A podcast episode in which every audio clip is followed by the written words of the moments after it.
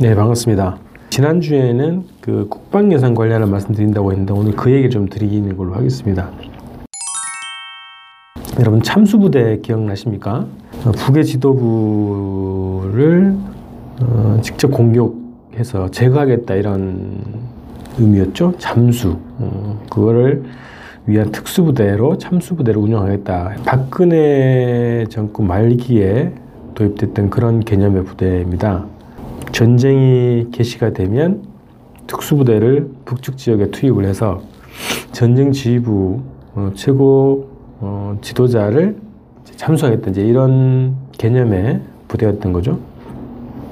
그게 아마 2016년 북에 이제 그 수소탄 실험 시험이 이제 성공하고 나서 국제 사회가 어, 국제 사회라기보다는 미국이 어, 유엔 무대에서 북을 제재한다고 이렇게 막 그 여론을 조성하고 있을 때 남측에서는 박근혜 정부가 참수부대를 구성하겠다 이런 계획을 세우고 추진했던 그런 부대입니다. 그래서 정식 명칭은 지금 정확하게 지금 확인되지 않고 있는데요. 뭐 스파르탄 3천이라는 얘기도 있고 뭐 여러 가지 음, 설들이 있는데 정확하게 명칭이 어, 확인되지 않고 있습니다만 어쨌든 어, 북의 지도부를 타격하는 그런 특수부대다 이제 이런 개념이죠. 자 그런데 문재인 정부가 들어서고 나서 2017년에 어, 여전히 참수부대가 운영됐다는 거고요. 또 더 심각한 것은 2017년 음, 창설된 이 참수부대가 판문점 선언이 채택된 올해 4월 27일 날 판문점 선언이 채택이 됐죠. 근데 이 참수부대가 여전히 운영되고 있고 특히나 이번 그 국방 예산에 참수부대 관련 예산이 증액 편성이 됐다는 겁니다. 원래 이제 3억이었는데 작년 예산이 올해 예산으로 음 97억을 증액 편성했다는 거예요. 한 30배 정도가 올라왔죠. 이게 2018년 올해 12월 달에 통과된 국, 그 국가 예산 중에 국방 예산 음, 내용입니다. 참수부대 관련한 예산을 30배 이상 증액해서 통과시켰다 이런 겁니다. 자 이게 전혀 이해가 되지 않죠. 2017년에 어, 송영무 국방장관 시절이죠. 그때 참수부대 관련한 국회 질의를 받고 어, 국방부에서 보도자를 올려가지고 참수부대라고 하는 명칭을 쓰지 말아달라 아, 이런 겁니다. 어, 굉장히 예민한 또 명칭이고 부대 아닙니까? 그래서 참수부대를 처음에는 국방부 자체가 굉장히 언론에다 대고 홍보를 많이 했는데 논란이 되다 보니까 참수부대라는 명칭 공식적으로 쓰지 않는다 우리는 쓰지 말아달라 이런 보도자료까지 뿌렸었습니다. 그런 부대를 여전히 운영하고 있고 또 그 부대를 강화하기 위한 예산 증액을 30배나 증액 예산을 신청해서 통과됐다는 겁니다. 자, 이거 판문점 시대에 전혀 어, 배치되는 그런 부대 그리고 관련 예산입니다. 이거를 저희 민중당의 김정은 의원이 어, 보도자를 내서 이 문제를 지적하고 또 국방부 관련 예산 심의 기간에도 이 문제를 제기했는데 뭐 전혀 어, 개선이 없었습니다. 변동이 없었습니다. 참수부대 말이 됩니까? 어, 세 차례나 올해 들어 세 차례나 남북 정상회담을 한 마당에 그리고 판문점 군사 분야 합의서까지 채택한 마당에 이 참수부대를 운영한다는 것 자체가 합의 위반이죠. 그리고 합의 정신 자체를 배반하는 그런 사업이다 이런 겁니다. 그래서 참수부대를 뭐 공개적인 비국 공개적인 어쨌든 빨리 해체를 해야 됩니다. 그리고 관련 예산은 다른 곳으로 자유한국당이 올해 뭐 남북 내년 남북 경협 자금을 천억 정도를 삭감을 해서 통과시켰다고 하는데 그 예산으로 들어가는 게 맞죠. 남북 경협 예산, 남북 협력 사업 예산으로 다시 배치하는 것이 맞다 이런 생각을 합니다. 삼수부대 빨리 해체하시기 바랍니다. 자, 두 번째는 어, 여러분 전단탄이라는 거 들어보셨죠? 그 인터넷에서 검색을 해보시면 전단탄 이렇게 모양이 나옵니다. 실제 이게 어떤 개념인지 몰랐는데 어, 확인을 해보니까 그동안 이제 그 우리가 탈북자 단체들이 풍선에다가 삐라와 달러를 넣어서 북에다 뭐 배포하는 그런 것들을 많이 뉴스로 봤습니다. 그런데 군 부대에서도 정상적인 사업으로 정식 사업으로 대북 전단 살포를 계속 해왔습니다. 그거는 뭐 교전 쌍방 간의 적대적인 나라들 간의 심리전 차원의 군사 행동으로 그런 작전을 하고 있다고 해요. 자, 그런데 그 전단을 뿌리는 방식 중에 군이 하는 방식 중에 전단탄이라고 있답니다.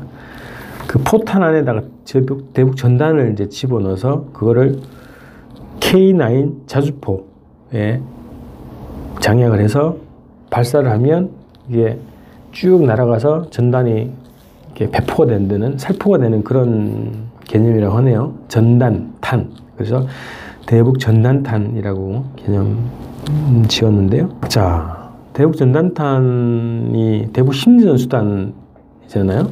근데 이 관련 예산을 올해 28억 7,700만 원 증액을 한 겁니다.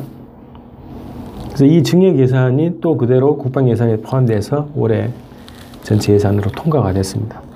대북 전단탄을 더 확보하겠다라고 하는 그런 예산이에요. 더 생산 비축하겠다고 하는 그런 예산이죠. 기존의 대북 전단탄이 얼마나 있는지는 저희가 국회 어, 국방부 다 질의를 했는데 뭐 기록이 없답니다. 뭐 확인해 줄 수 없다는 거예요.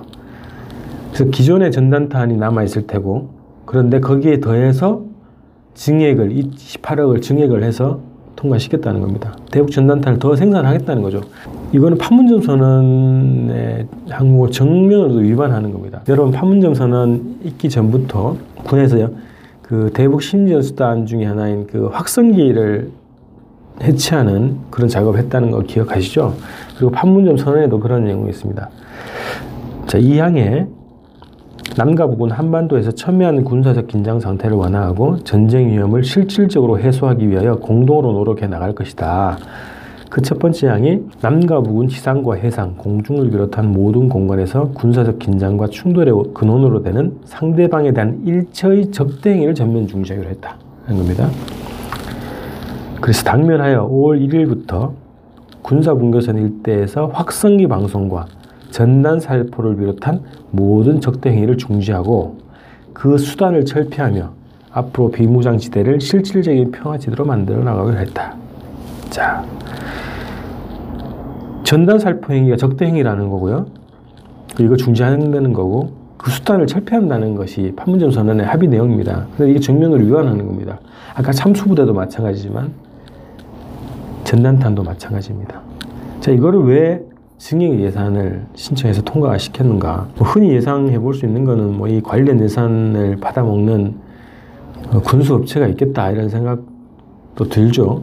그리고 어, 국방부든 뭐 모든 기관이 어, 예산을 축소 신청을 하지 않습니다. 항상 그 예산을 확보해 놓고 자기들이 어떻게든 음, 어, 예산 확보하기 위해서 온갖 논리를 다 동원해서 그 예산 항목을 만들어내는 기본 속성이 있긴 합니다만 어쨌든 전단탄은 폐기해야 되는 것이 맞죠. 폐기 비용으로 예산을 신청한다면 모를까 오히려 증액 한다는 전단탄을 더 확보하겠다는 그런 예산을 올려서 통과됐다는 것은 문제가 심각하다.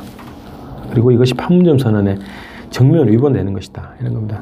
제가 며칠 전에 그 국방부 2019년 업무보고 자체도 판문점 군사합의서를 기본으로 위반하는 것이다 이제 이렇게 말씀드렸던 건데 이번에 국방 예산 자체에도 어, 그런 심각한 문제점이 있다는 겁니다. 더 심각한 뭐 굉장히 많습니다. 그 삼축 체계라고 해서 북의 도발 징후가 보이면 선제 공격을 하고 지도부를 음, 타격하고 회복할 수 없는 공격을 할 수 없는 정도의 아주 대규모 어, 대량 살상 음, 공격을 하겠다고 하는 것이 삼축 체계 개념인데요. 이 관련 예산도 몇 천억이 지금 올해 통과가 됐습니다. 판문점 선언 이후에 통과된 예산입니다. 그래서 국방부의 올해 업무 보고 자체가 내년 업무 보고 자체가 판문점 선언 위반, 군사 분야 합의서 위반이라고 하는 거고 굉장히 심각하다 이런 말씀을 드렸던 겁니다. 이 두 가지 참수부대 관련 예산 그리고 전단탄 어, 관련 예산만 보더라도 어, 국방부의 국방계획, 국방사업 자체가 얼마나 이 평화와는 거리가 뭔가 이런 말씀을 드린 겁니다. 어, 저는 관련 예산들을 대폭 삭감을 해야 된다 이런 생각이 듭니다. 삭감해서 교류 협력 자금으로 어, 돌려야 된다 이런 말씀 좀 드립니다. 자 오늘 몇 가지만 좀 이렇게 좀 말씀을 드렸는데요.